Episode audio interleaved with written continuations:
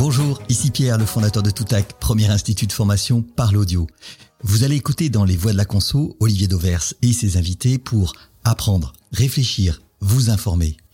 Savez-vous que pour les mêmes raisons, il y a un an, Kellogg's et Henkel, les premières, nous ont fait confiance, puis en 12 mois, une quinzaine de grandes entreprises. La voix permet de se former aux techniques de vente, au management à distance, à la sécurité routière, en étant très concentré, où que vous soyez, quand vous voulez. Écoutez maintenant les voix de la conso avec autant de plaisir que vos équipes auront à se former par l'audio. Bonne écoute Bonjour à tous. Aujourd'hui, nos trois voix de la conso sont trois experts de l'alimentation et de l'innovation. David Garbous, du cabinet Transformation Positive, est longtemps à la tête du marketing de quelques-unes des plus belles signatures de l'alimentaire. Xavier Terlet, directeur général de Protéines XTC et chasseur d'innovation devant l'éternel. Et enfin, une nouvelle voix que l'on accueille évidemment avec grand plaisir, Céline Lenné du cabinet Alim Avenir, elle aussi en veille sur l'alimentation. Au menu de nos débats du jour, l'innovation alimentaire, et notamment, vous allez le voir, dans sa vision la plus futuriste, puisque nos trois voix ont lu avec attention l'essai qui fait le buzz actuellement, Plaidoyer pour une viande sans animal qui a été publié aux presses universitaires de France. Alors on évoquera cette perspective de viande sans animal. Est-ce qu'elle est réaliste? Est-ce qu'elle est utile à la société? Et surtout, évidemment, est-elle acceptable par les consommateurs? Et puis, dans la même veine de cette alimentation de demain, on évoquera la folie végétale qui déferle actuellement sur les rayons au travers de trois lancements récents. Vous écoutez les voix de la conso et le numéro 14 démarre dans quelques secondes.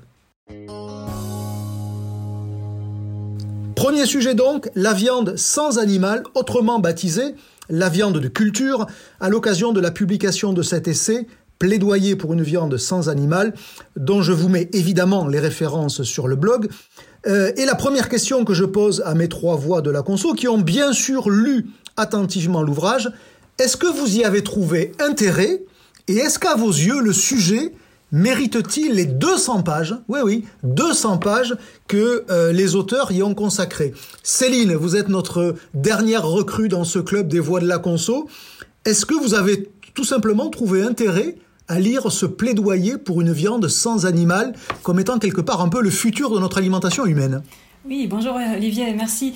Alors euh, moi j'ai bon, découvert, euh, pas vraiment découvert justement des arguments que, que je connaissais déjà, c'est un peu une synthèse des différents arguments des personnes qui sont à la fois animalistes et qui soutiennent la viande in vitro. C'est pas le cas de tous les animalistes ni de tous les véganes, mais c'est le cas de ces auteurs en tout cas. Donc il faut savoir que c'est un, un, livre, bah, justement un, comment dire, un plaidoyer, même un pamphlet on va dire, hein, pour euh, la viande in vitro et qui répond aussi aux critiques qui ont été adressées à travers la presse ou d'autres livres par ceux qui sont justement anti, euh, in vitro. Donc c'est un peu une riposte. Mais est-ce que vous y avez trouvé un intérêt? Est-ce que j'allais dire presque d'un point de vue intellectuel, c'est intéressant de comprendre le raisonnement de ceux qui sont à la manœuvre de ce plaidoyer alors, euh, tout à fait, c'est toujours intéressant, bien entendu, de comprendre les arguments d'un camp et de l'autre. Ce qui est dommage ici, c'est qu'on n'a qu'un seul camp, mais en tout cas, on a effectivement à peu près l'ensemble des arguments qui sont avancés par ce camp.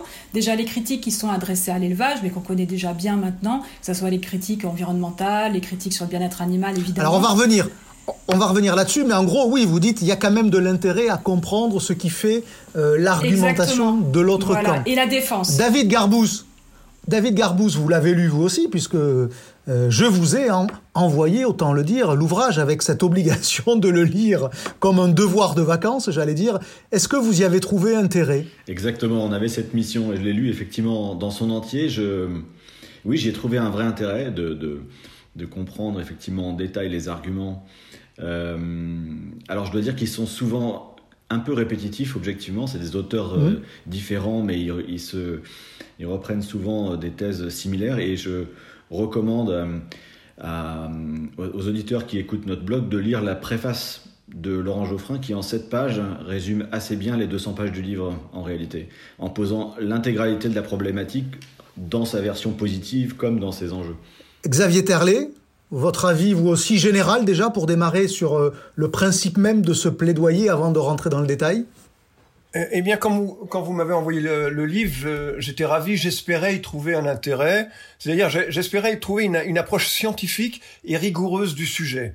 Hein, et, ce livre, c'est juste une, prise de parole militante. Hein, c'est un plaidoyer animaliste. Hein, les auteurs mhm. ne, s'en cachent pas.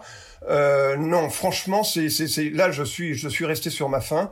Euh, et même même euh, David faisait allusion à la, à la, préface. Je me demande ce que ce qu'il est ce est venu faire dans cette galère, hein, parce qu'il dit au, au, départ les premières premières lignes, on peut les on peut les relire. C'est euh, miracle, la viande de culture existe, la vraie viande existe, et à la fin il dit c'est pas encore pour euh, c'est pas encore pour aujourd'hui. Donc euh, voilà, on est dans un fantasme. Il le dit dans son dans son dans sa préface, mais je ne comprends pas pourquoi il est il est intervenu sur ce, sur cet ouvrage. Alors on rappelle quand même hein, le principe général de la viande de culture. Il s'agit de pré lever des cellules vivantes euh, et de les cultiver dans des substrats pour obtenir quasiment le morceau de viande que l'on souhaite. Ça peut être de la viande bovine et encore une fois n'importe quel morceau de viande bovine. Ça peut être de la viande de volaille, ça peut être du poisson. Euh, est-ce que dans les arguments qui sont développés dans ce plaidoyer, certains malgré tout vous ont convaincu de l'intérêt d'ouvrir ce dossier-là, Xavier Terlet Est-ce que malgré tout il y a derrière le peu de science que vous y avez vu, j'ai bien entendu votre, votre reproche, est-ce que malgré tout il y a des arguments qui euh, vous ont intéressé, vous ont touché? Euh, oui, les arguments, euh, ça, ça, a été dit par Céline tout à l'heure, les arguments on les connaît. Euh, oui, il faut diminuer notre consommation de viande. Oui, il faut que l'industrie de la viande se réforme hein, quant aux, aux, conditions d'élevage, aux conditions d'abattage. Euh, mais le, le discours euh, militant, ce qui est dommage, c'est qu'il est forcément subjectif, il est exagéré, il est parfois mensonger, et, et il peut pas convaincre. Hein. Est-ce que je peux lire un petit passage, mais petit Allez-y. Allez-y, on paiera les droits d'auteur qu'il faut, il n'y a pas de problème. Pour, euh, pour montrer de, de, de quoi on parle, euh, tout, toutes les, alors c'est dit par un des, des auteurs, hein, David Olivier de, de, de l'ouvrage, hein, toutes les viandes ont en commun le meurtre, elles évoquent toutes la même émotion, elles sont perçues toutes comme ayant fondamentalement le même goût, il n'y a qu'une seule case pour le goût de la viande, dont l'étiquette est goût du meurtre. Voilà, c'est ça, et ce goût du meurtre, c'est dit à longueur d'ouvrage, si vous voulez. Non, ça, un discours comme ça peut pas convaincre. Xavier, pas convaincu. David, est-ce que malgré tout, il y a des arguments qui euh, peuvent être convaincants?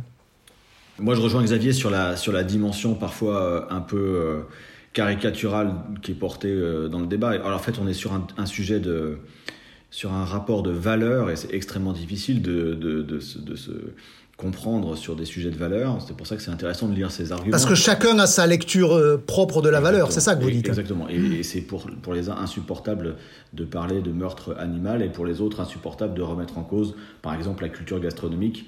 Euh, et, et, du coup, y a, on, crée, on crée un hiatus qui, euh, voilà, qui, qui, est, qui est dur et qui fait qu'effectivement, les tensions sont importantes. Maintenant, moi, ce qui m'a frappé et ce qui m'a quand même interpellé, c'est que... Euh, le, le, sujet de la viande, il, est, il, est, il y a un des éléments pardon, qui est posé, qui est celui de l'environnement, en disant que euh, bah, pour produire une calorie animale, euh, on a besoin d'énormément de calories végétales, et ça c'est euh, documenté par ailleurs. Ça c'est factuel. Et c'est très, effectivement très factuel, et quand on tire le trait à 10 milliards d'habitants, on sait que effectivement il faudra qu'on trouve des alternatives à la à l'élevage tel qu'on le connaît aujourd'hui, notamment à l'élevage industriel intensif, parce que sinon, en fait, c'est l'environnement qui va s'imposer à nous. C'est-à-dire que si on passe cette fameuse barre des 2 degrés euh, de réchauffement climatique, euh, on aura beau avoir mieux traité les animaux, euh, c'est la survie de l'homme qui est en jeu en fait. Donc on, a vraiment un enjeu là qui nous appartient à nous maintenant de trouver des alternatives. Donc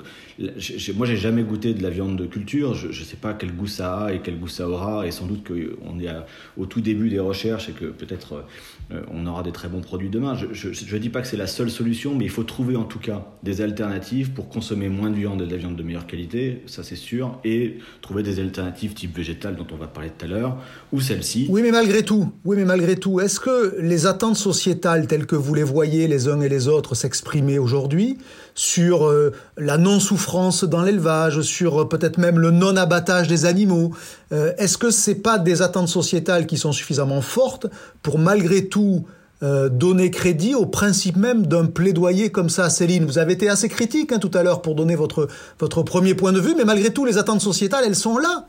Oui, elles sont là, mais il faut encore les distinguer. En fait, euh, moi, ce que la critique que je ferai à ce livre, qui est euh, donc euh, un livre sur la viande in vitro, hein, essentiellement, c'est que les auteurs sont à la fois très pessimistes et très optimistes. C'est assez étrange parce qu'ils sont très pessimistes sur la capacité de l'élevage à se réformer. Pour eux, c'est impossible. Mhm. Il y aura jamais de progrès en matière de bien-être animal ou en matière environnementale. Et aussi, ils sont très pessimistes sur la capacité des consommateurs à évoluer, justement, à diminuer leur consommation de viande.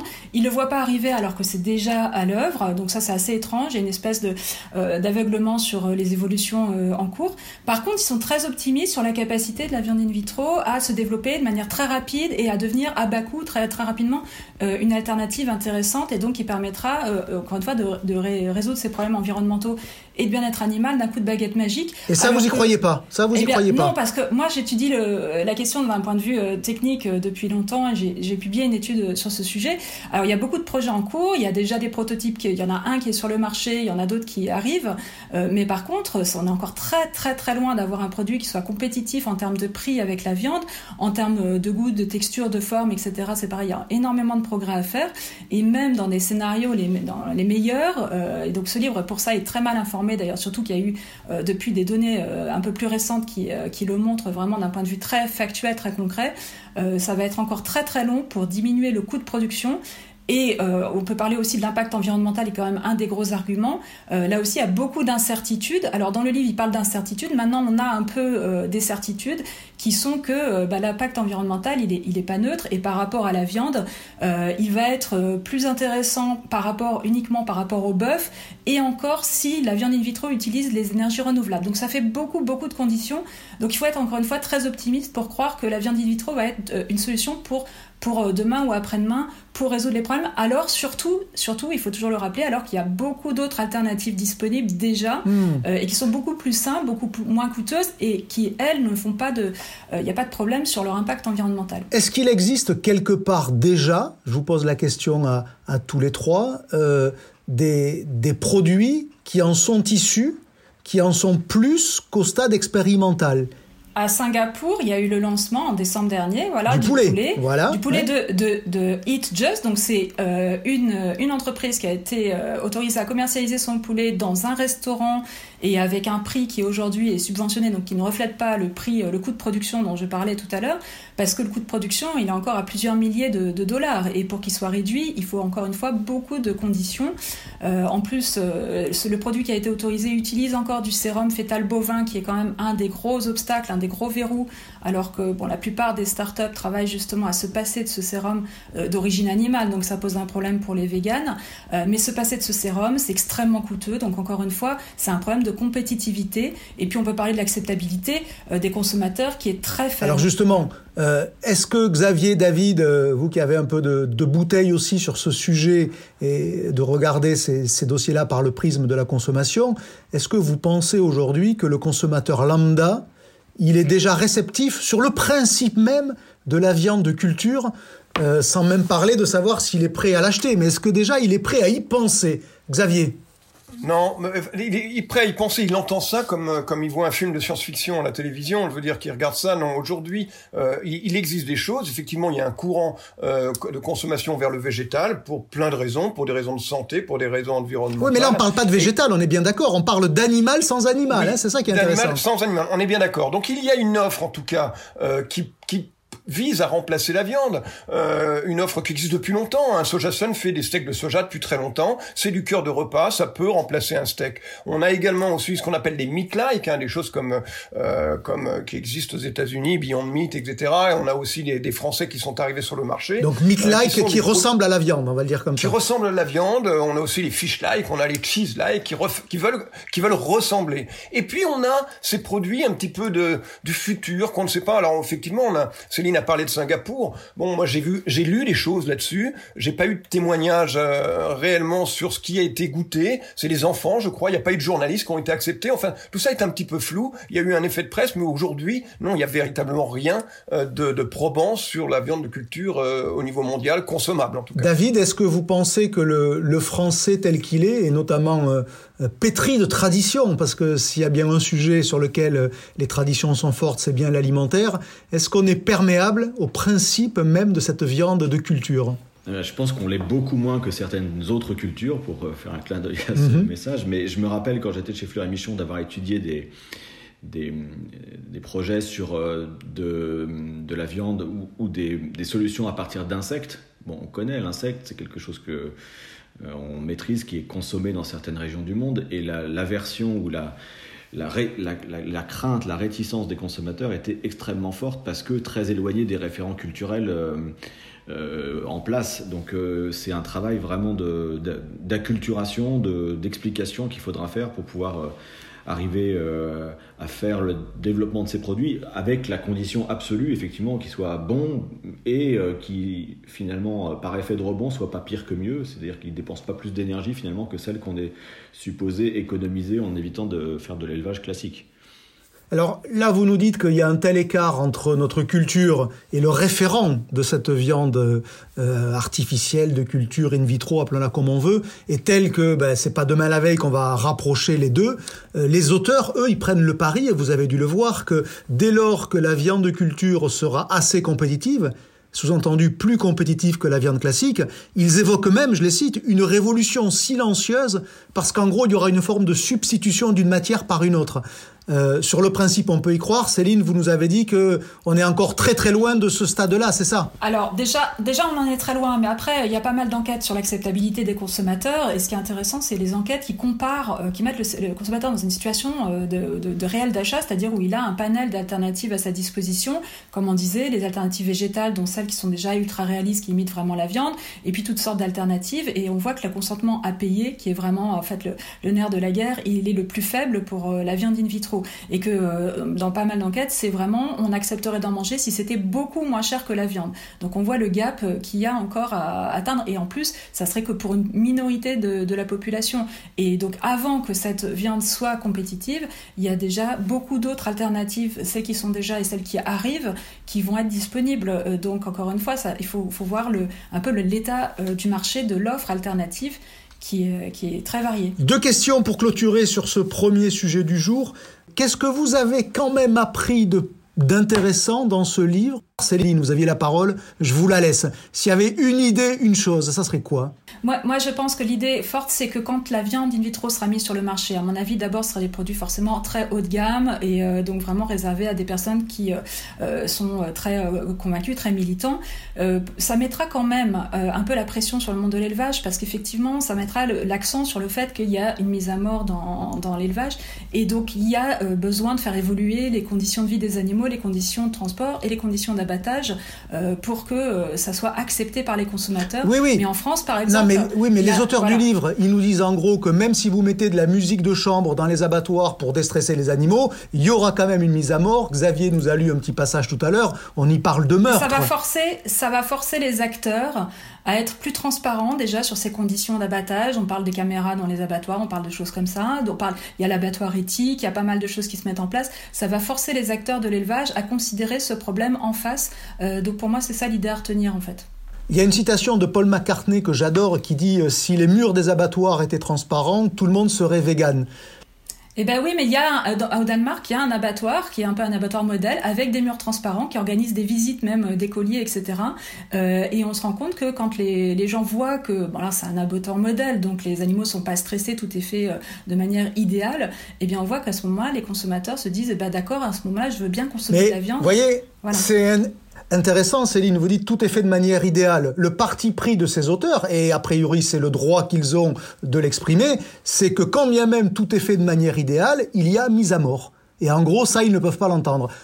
Mais il y a une minorité, il y a une minorité de Français qui sont contre le fait même que mettre euh, l'animal à mort. Il y a que 11%, il y avait euh, une enquête, l'enquête Accept qui le montrait, et les trois quarts des Français sont d'accord avec le fait qu'on peut tuer des animaux pour les manger. Donc ça, c'est pas un présupposé qui est remis en cause en, général. Par contre, les conditions de, de vie et d'abattage sont des, euh, des choses qui, auxquelles les consommateurs sont de plus en plus sensibles et ils veulent les améliorer. Xavier, un mot. Donc, qu'est-ce que vous retenez finalement? Oui, ben, moi, ce que j'ai appris, c'est que c'est que les militants véganes sont sans doute les, pires avocats de la, de la, de la, de, la cause environnementale à ce niveau-là. Je veux dire que parce que euh, aujourd'hui leurs arguments ne sont ne sont pas bons. Je crois que le principal, euh, je dirais, l'erreur qui est faite, c'est effectivement, ça a été dit tout à l'heure, de, de considérer que euh, la viande in vitro existe et qu'aujourd'hui que ça existe. Non, ça n'existe pas. On n'a pas, on n'aura pas un filet mignon, une entrecôte demain. Hein, ça c'est clair. Et puis surtout aussi, ils condamnent tous les progrès que l'on peut faire, euh, ne serait-ce que, euh, on parlait d'abattoirs aujourd'hui, des caméras dans les abattoirs, par exemple, pas forcément des, euh, des abattoirs transparents, mmh, mmh. ce genre de choses. De toute façon, ils le condamnent. Et le, flexitarisme, ce sont les idiots utiles de la cause. Hein. Donc le flexitarisme, ça ne va pas euh, parce que forcément, les flexitariens, lorsque la mode sera passée, ils reviendront à la viande. C'est ce qu'ils disent dans l'ouvrage. Bon, voilà. et ça, en, en, ce sens, les auteurs de l'ouvrage font, un, font, font une impasse. David, là aussi. Euh Allez, malgré tout, une idée que vous auriez pu retenir qui vous paraît intéressante ou même pas ben, je vais essayer de résumer ce que viennent de dire Céline et Xavier. Je pense, moi, je me suis dit en, en fermant le livre qu'on n'était pas prêt d'en finir avec les procès en intolérance. Mhm. Parce que fondamentalement, c'est ça qui est à l'œuvre dans, ce livre. Et d'un côté comme de l'autre, il y a cette dimension un peu, euh, effectivement, c'est parce qu'on est sur des. Et alors, je vous prends au mot, David. Est-ce que vous seriez suffisamment tolérant pour recommander la lecture de cet ouvrage à ceux qui nous écoutent, ou même pas? Oui ou non?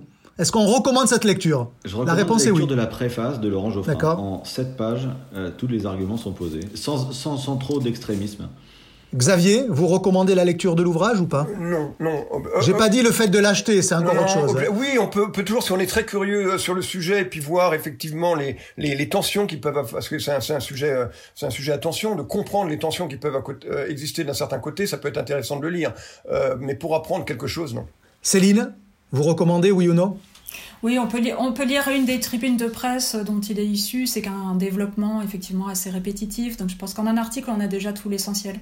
Donc petit conseil à ceux qui nous écoutent, vous allez dans votre librairie ou le rayon livre de votre hypermarché, vous lisez discrètement les sept pages de Laurent Geoffrin, vous aurez l'essence même du sujet et vous aurez économisé, je crois, 14 euros. Allez, on redescend un peu sur Terre avec des produits qui envahissent, eux, déjà les rayons. On parle de la folie du végétal. Pas une semaine sans des innovations végétales. Alors les trois dernières que j'ai sélectionnées pour les soumettre à nos voix de la conso. D'abord, Bell, le groupe Bell, qui vient d'annoncer le lancement très prochain d'une gamme de produits alternatifs au fromage, à base végétale donc. C'est ce qu'on appelle le fromage. Madrange, deuxième innovation, le spécialiste de la charcuterie qui a imaginé des produits mi-jambon, mi-légumes. C'est la couleur du légume, mais la présentation en tranches façon jambon. Et enfin, Tribala, qui lui est le pionnier du soja en France, qui lance des boissons mixtes, moitié lait, moitié lait végétaux. Alors peut-être pour ceux qui sont à moitié intolérants au lactose. Euh, mes chères voix, votre regard général sur cette folie végétale, est-ce que c'est un effet de mode auquel finalement aucune marque ne résiste Est-ce que c'est un cycle comme on a connu le cycle de l'allégé, peut-être que les deux sont liés d'ailleurs, ou est-ce que c'est une véritable attente sociétale? Votre avis sur euh, cette folie végétale, Xavier, je vous vois déjà trépigner d'impatience pour partager vos convictions sur le sujet qui sont assez tranchées, parce que je crois les connaître. Je crois que c'est quand même une, une véritable attente sociétale. Euh, parce qu'aujourd'hui, on a enfin une offre euh, qui, qui, qui, qui, répond aux attentes des, des, des, consommateurs, aux attentes de plaisir du consommateur. L'offre végétale jusqu'à présent, elle était très axée un côté un peu militant hein, pour les pour les véganes, végétariens. Après, on a on a eu une offre tournée vers la santé et aujourd'hui, elle est enfin tournée vers le plaisir avec une offre qui est euh, réellement bonne. On peut faire des choses euh, délicieuses avec des, des, légumineuses, par exemple en cœur de repas. On a des, des desserts en ultra frais. Sojason était le premier Andros maintenant qui font des choses qui sont très goûteuses. Donc on est rentré enfin par le plaisir dans le domaine du végétal. Donc il y a une offre qui correspond à une vraie demande et donc c'est c'est parti pour durer. Donc c'est plus qu'une mode. Céline, une mode, un effet, un cycle ou alors une véritable attente? Une véritable attente, une véritable tendance lourde, mais qui est celle euh, vraiment de la végétalisation, c'est-à-dire un rééquilibrage entre protéines animales et protéines végétales. Ça ne veut pas dire un remplacement total, et euh, ça on pourra y revenir, mais la plupart du temps, les consommateurs qui achètent ces produits, c'est des gens qui achètent aussi des produits euh, animaux, donc ça vient plutôt pour compléter, pour diversifier, et à l'intérieur même de ces alternatives, il y a une diversification des sources de protéines utilisées, parce qu'au début c'était majoritairement le soja, maintenant il y a de plus en plus aussi de sources alternatives qui, qui sont utilisées y compris des sources plus locales. Donc euh, je pense que c'est vraiment un mouvement de fond. David Garbous, même enthousiasme aussi pour dire euh, euh, finalement les industriels ne font que répondre à une demande qui existe et ne sont pas pris les uns les autres dans une espèce de course à l'échalote à celui qui lancerait le plus de végétal parce qu'il faut y être. Oui, sur le fond, je pense que ça répond vraiment à un besoin absolu. On l'a vu tout à l'heure avec le problème de la viande. On va avoir besoin de, de rééquilibrer notre alimentation pour plus de végétal et moins d'animal. Moi, ce, que je, ce qui me surprend toujours, euh, on est dans une phase, je trouve, un peu Canada Dry, où euh, on essaye de raconter euh, que c'est pas tout à fait pareil, mais c'est complètement différent. Euh, ça reste un fromage, mais c'est pas tout à fait du lait qui est à l'intérieur. Ça reste euh, un dessert, mais c'est pas tout à fait fait avec les, ingrédients d'habitude. Donc on sent bien qu'on est dans un moment où euh, ben, on essaie de pas trop perturber les consommateurs, et je pense que c'est aussi une façon de pas trop perturber les industriels, parce que c'est souvent eux qui se questionnent en premier, bien entendu. Et donc on essaye de faire à peu près comme avant, en intégrant un peu de machin différent dedans. Pour moi, le vrai enjeu, ce sera de faire du végétal à 100%. Oui, mais là aujourd'hui, on se rend bien compte que tout le monde fait euh, par rapport à. Euh, quand on voit par exemple euh, le produit de Madrange, c'est moitié jambon, moitié légumes, mais c'est présenté sous forme de tranches, dans un pack, dans un étui qui ressemble furieusement à un étui de jambon. quand on regarde le fromage, c'est sa vie évidemment par rapport au fromage, on sent bien que c'est une logique de coucou. C'est une logique de rassurance, je pense, euh, pour euh, faire en sorte de pas trop perturber les consommateurs. Et encore une fois, pour l'avoir vécu de l'intérieur, pour pas trop perturber les équipes euh, qui sont au développement industriel, hein, parce que le saut dans l'inconnu, ça fait peur à tout le monde. donc on a des process, on les maîtrise, on essaye de les faire évoluer plutôt à, à la marge pour pouvoir intégrer ces problématiques-là sans tout casser. Donc c'est une très belle transition euh, vers quelque chose de mhm. radicalement nouveau qu'on doit avoir abouti à, horizon d'une génération à peu près hein, pour résoudre euh, le problème des 10 milliards d'habitants. Et donc pour l'instant on est dans le Canada Dry et moi j'espère que effectivement euh, assez rapidement on ira dans des produits vraiment assumés, végétaux Hmm. Et euh, il y a des références culturelles qui sont incroyables dans le monde aujourd'hui là-dessus. C'est euh, l'Asie et l'Afrique. C'est l'Asie, bien sûr, euh. Où, la consommation végétale, elle est beaucoup plus développée qu'en Europe ou qu'aux États-Unis. Oui, mais là-bas, on ne leur sert pas des fromages qui ressemblent à du fromage sans être vraiment du fromage. On leur sert pas du jambon qui n'en est pas. Voilà, on sert directement ce que, je veux dire. des protéines végétales. Et, ce, enfin, ce qui est intéressant d'ailleurs, c'est que euh, enfin, l'identité culturelle et gastronomique, elle est très liée à la culture dominante. Euh, ça a été l'Europe mmh. pendant très longtemps, c'est les États-Unis depuis euh, quelques années, et avec la croissance de la population en Asie, on voit l'influence asiatique, Xavier en parlera tout à l'heure, je suis sûr, monter dans les assiettes. et euh, L'asiatisation du monde, en fait, qui va se traduire aussi par une végétalisation de l'assiette. D'un point de vue gastronomique ou d'un point de vue euh, environnemental, plutôt, c'est une bonne nouvelle. Hmm. Juste, Xavier, alors là, vous m'avez surpris tout à l'heure parce que vous avez quand même commencé par nous dire que enfin le plaisir s'invite dans le monde végétal. Mais vous les avez goûtés, tous ces nouveaux produits récents J'en ai, ai, goûté quelques-uns. Moi, je me souviens, par exemple, avoir... J'ai goûté Beyond Meat, le fameux Meat Like, euh, je l'ai goûté euh, lorsqu'ils ont attaqué le marché chinois d'ailleurs, parce que j'étais au ciel euh, Shanghai à ce moment-là. J'ai été vraiment bluffé sur un produit euh, qui, qui, qui avait le goût de viande. J'avais l'impression d'être chez Hippopotamus. Hein. Ça sentait la viande, il y avait de, ça avait le goût de viande. On coupait, il y avait un petit peu de sang. Enfin voilà, c'était ça. C'était vraiment une ambiance de viande. Sauf que bah, pour faire ce miracle-là, il n'y a pas de doute. Hein, de la viande, c'est 100% pur bœuf. le produit, il y a une liste d'ingrédients en rallonge pour arriver à ce miracle-là. Donc moi, ça me convient pas. Moi, je crois pas qu'on soit dans une logique de remplacement. Les produits doivent être l'un à côté de l'autre. Le, faux fromage, le fromage végétal, pourquoi pas être sur le plateau de fromage avec les autres? Ça, c'est une, une des possibilités. C'est comme ça que les produits évolueront. Vous savez, il y a, quand on regarde les consommateurs, il y a Les véganes, c'est 0,7% de la population. Les végétariens, c'est environ 3% de la population. Les flexitariens, j'aime pas ce mot-là, mais ceux qui vont privilégier de plus en plus le végétal, tout en conservant euh, la viande, ils achètent toujours leurs produits euh, peut-être euh, mieux, hein, plus haut de gamme peut-être, c'est 30 à 40% de la population. Donc le marché est là. Et ces gens-là, ils marchent au plaisir. Hein, ils marchent pas, c'est pas des militants, ils marchent au plaisir. Il faut répondre avec une offre plaisir, qui soit goûteuse. Et vous pensez qu'aujourd'hui, l'offre, elle est vraiment plaisir? Elle commence à l'être. Elle commence à l'être quand aujourd'hui vous avez des, des, des, des, des préparations, euh, citer des, des, entreprises qui existent. Hein. Il y a Erta qui a fait les choses, il y a euh, des Arienco, des, des, des, des, petites entreprises, des startups qui font des choses à base de légumineuses qui sont très goûteuses. On arrive à faire des bonnes choses. En ultra frais, on fait des choses qui sont très bonnes. Sojason, je le disais tout à l'heure, euh, des marques comme Andros, etc. On arrive, elles entrent par le plaisir. Elles ne veulent pas, euh, elles ne veulent pas remplacer. Elles disent on fait autre chose. Et ça, c'est intéressant. Est-ce que toutes les marques qui existent, les marques, on va les appeler les marques animales, doivent se décliner en végétal? Céline, est-ce que euh, quand on s'appuie sur les attentes sociétales, vous nous avez dit que tout à l'heure c'était ça le moteur, est-ce que ça veut dire que pour toutes les marques, il faut désormais avoir une alternative végétale pour continuer tout simplement peut-être à exister et avoir de la place en rayon. En tout cas, tous les acteurs hein, du, du, monde animal se posent la question. Il y a tous les grands qui se sont déjà lancés dans la diversification, encore une fois, que ce soit Tyson, JBS au Brésil, ça ne concerne pas que les pays développés, hein, d'ailleurs, c'est bon de le préciser. Euh, donc que ce soit dans la viande ou dans le lait, je pense qu'ils sont tous euh, des projets en cours. Moi, je travaille avec certains d'entre eux. Euh, après, la question qui se pose, c'est vraiment celle que vous avez posée, c'est est-ce qu'on fait des, des meat-like ou, ou, des milk-like, ou est-ce qu'on fait quelque chose mhm. de radicalement nouveau? Euh, et pour beaucoup aussi, l'idée c'est qu'il y a une transition à faire. Donc la transition, c'est de faire des choses qui ressemblent aux produits animaux, mais que l'étape euh, supérieure, euh, l'étape suivante, ça sera de faire des choses complètement nouvelles sans ces, ces, références. Et là, il y a beaucoup de travaux en cours. moi, je les suis de près. Il y a des choses qui sont passionnantes. Il y a des projets de recherche européens.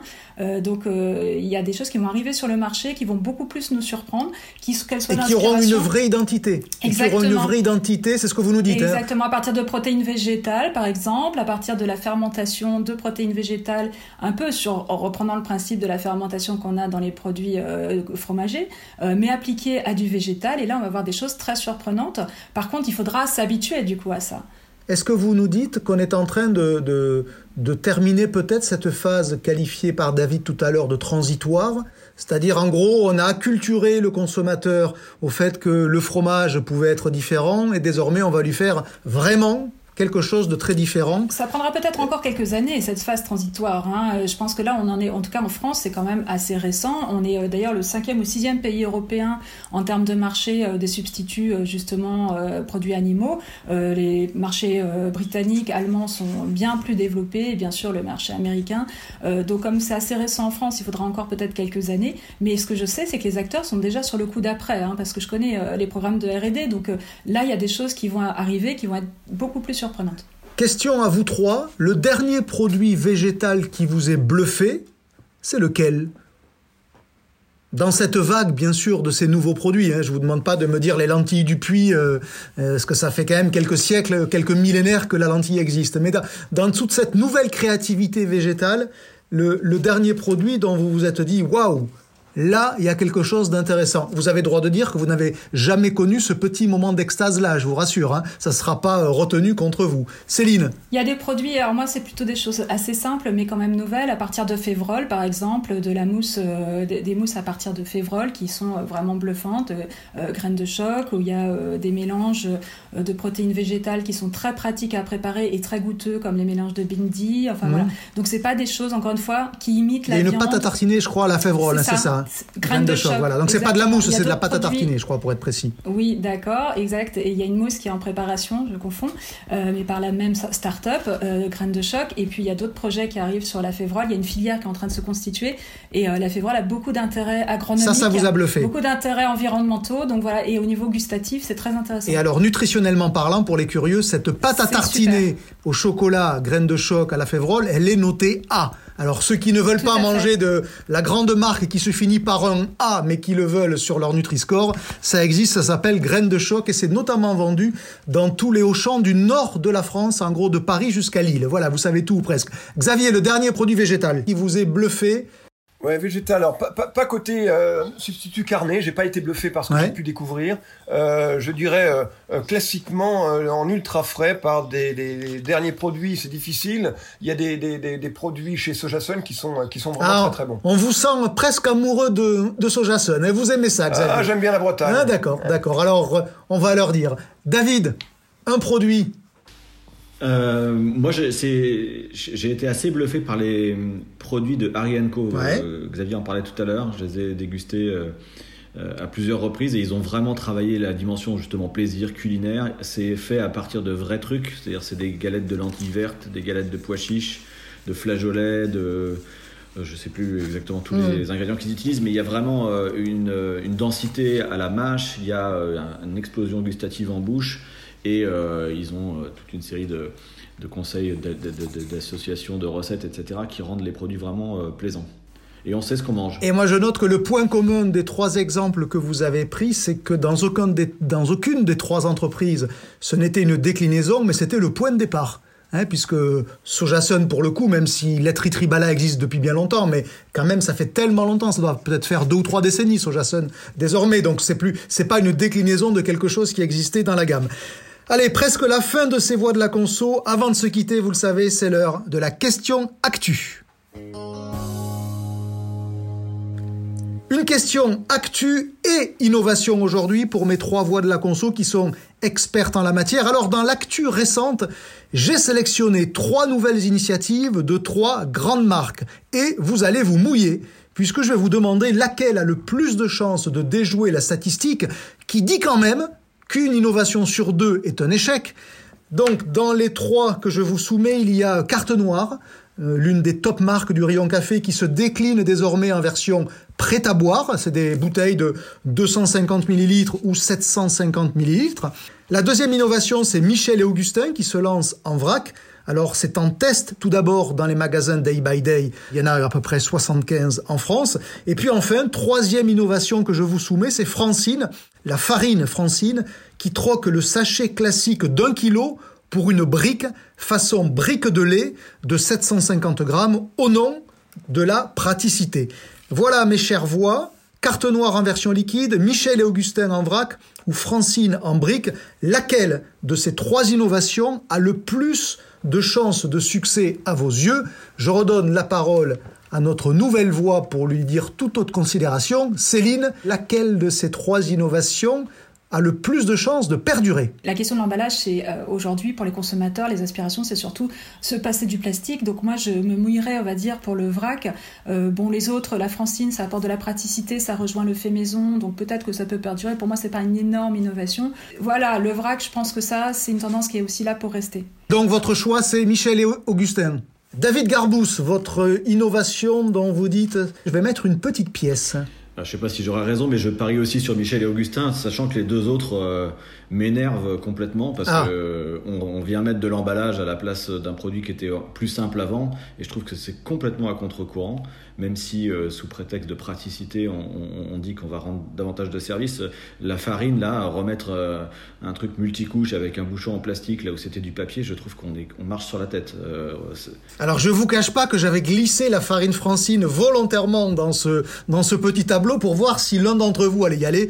Je suis content de voir. Alors je précise quand même parce que euh, Francine ne me paye pas pour le faire, mais parce que c'est euh, la réalité de ce produit, il le présente comme totalement recyclable néanmoins. Bien sûr, tout est recyclable dans l'absolu, hein, mais la simplicité de, recyclabilité d'un machin en papier est quand même un peu plus euh, certaine que celle d'un multicouche, fut-il très bien fait. Je, pourrais être positif et finir là-dessus.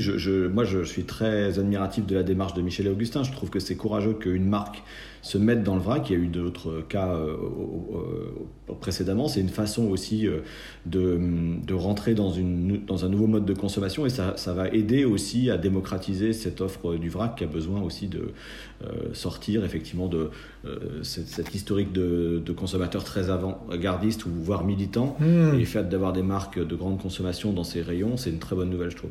Et, et pour que tout le monde puisse comprendre la difficulté quand même que ça représente, pour choisir les produits que Michel et Augustin a mis chez Day by Day, ils ont commencé par les faire vieillir en vrac toute leur gamme pendant six semaines pour voir ce qui, au bout de six semaines, était encore au niveau qualitatif qu'ils pensaient être le minimum acceptable. Et finalement, il n'y a eu que les produits salés qui ont passé cette épreuve-là, ce qui nous rappelle quand même que l'emballage, il a malgré tout un rôle et qu'il faut pas non plus euh, euh, l'expédier comme ça. Xavier Terlet, votre, votre produit coup de cœur sur les trois innovations, lequel a le plus de chances de rester en vie? Alors, je vais, je vais, je vais reprendre les, les, les, trois très rapidement. Michel Augustin, oui, le vrac. Toutes les grandes marques viennent au vrac aujourd'hui, réfléchissent sur le vrac, euh, même en cosmétique, etc. Donc, oui, c'est intéressant, c'est à suivre. On va voir. Euh, Francine, la farine, c'est un emballage avec un bouchon plastique. Euh, un emballage supplémentaire. Bon, c'est peut-être plus pratique. Il faut savoir que le l'insight, comme on dit sur la farine, c'est que les sachets en papier qu'on a l'habitude de voir, ça, ça, ça, ça, transpire, ça laisse passer de la farine. On en a dans les placards. Donc, si c'est plus hermétique, c'est bien. Le seul problème de Francine, c'est le prix. À quel niveau de prix il l'a mis? Si c'est pratique, pas pratique? Voilà. Donc moi, je parierai pas là-dessus de toute façon, mais je, je, je choisirai carte noire. Pourquoi? Je choisirai carte noire parce que complètement légitime sur le sur une sur le marché d'une boisson au café. Euh, c'est pratique. Euh, la, la, la, la, réalisation est plutôt bien faite. Et puis en plus, dans, alors ça revient au sujet d'avant, mais euh, il y a une référence euh, cappuccino lait d'amande dans, dans la gamme. Donc il y a une dose de végétal et ça vous a séduit. Donc deux voix pour Michel et Augustin, une voix pour carte noire et limite un carton orange à rouge quand même pour Francine et son emballage, je vous ai bien entendu. Fin de ce quatorzième épisode des Voix de la Conso. Comme toujours, j'espère simplement que l'avis de nos trois voix aura nourri votre propre réflexion. Rendez-vous très bientôt avec de nouvelles voix pour passer en revue toujours aussi librement l'actu de la Conso et du retail.